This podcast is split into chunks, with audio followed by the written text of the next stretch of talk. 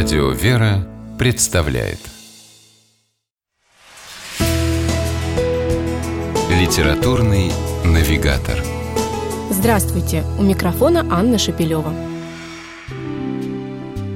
История знает немало ярких примеров того, как дети, родившиеся в крестьянских семьях у неграмотных родителей, становились великими писателями, поэтами, учеными – Правда, в большинстве таких случаев родные выступали категорически против малопонятных устремлений своих чад, и если не открыто препятствовали им, то выражали явное неодобрение. Мачеха Ломоносова, например, запрещала Михаиле читать и прятала от молодого человека книги и учебники. Родители Сергея Есенина совершенно не признавали гениальности и славы сына, и при каждой встрече умоляли поэта бросить свои частушки и заняться настоящим делом. Писателю Владимиру Солоухину в этом плане повезло гораздо больше. Любовь к литературе ему с детства прививала именно мать, простая крестьянка из Владимирской губернии. Сегодня его повести и рассказы с удовольствием читают во всем мире. Самые известные из них вошли в сборник «Камешки на ладони», выпущенный издательством «Детская литература». Одни и те же произведения Солоухина имеют одинаковый успех и у взрослого, и у юного читателя, что, несомненно, свидетельствует о настоящем таланте писателя. Найти универсальный, понятный и простой литературный язык и остаться при этом мастером слова высокой пробы удается далеко не каждому автору. И хотя Владимира Солоухина традиционно относят к плеяде деревенщиков, его прозу можно смело назвать аристократичной. Она поражает чистотой писательского слога, доброжелательным и уважительным отношением к героям и читателю и исключительно изысканно в своей простоте.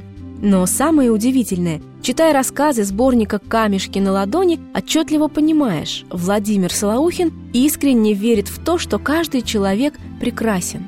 Даже деревенский пастух Анатолий из рассказа «Немой», бросающий в коров комьями земли, пьющий и не умеющий объясняться без ругательных слов, оказывается ранимым и тонко чувствующим.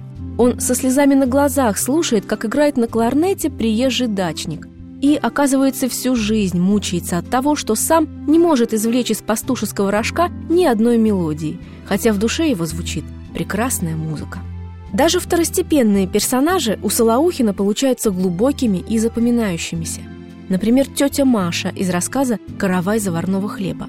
Женщина с нелегкой судьбой, у которой война отняла единственного сына – Подобные короткие, но яркие штрихи высвечивают практически каждое произведение и придают им небывалую эмоциональную силу. Владимир Солоухин – один из тех авторов, кто в советские годы не боялся писать о христианских духовных ценностях, называя вещи своими именами. Но писать не с надрывом, а с любовью, не скорбя, а радуясь. Вложив в свои рассказы весомый смысл, Владимир Солоухин сумел оставить их легкими, словно камешки на ладони.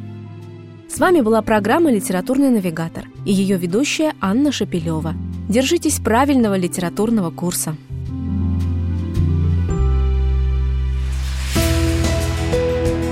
Литературный навигатор.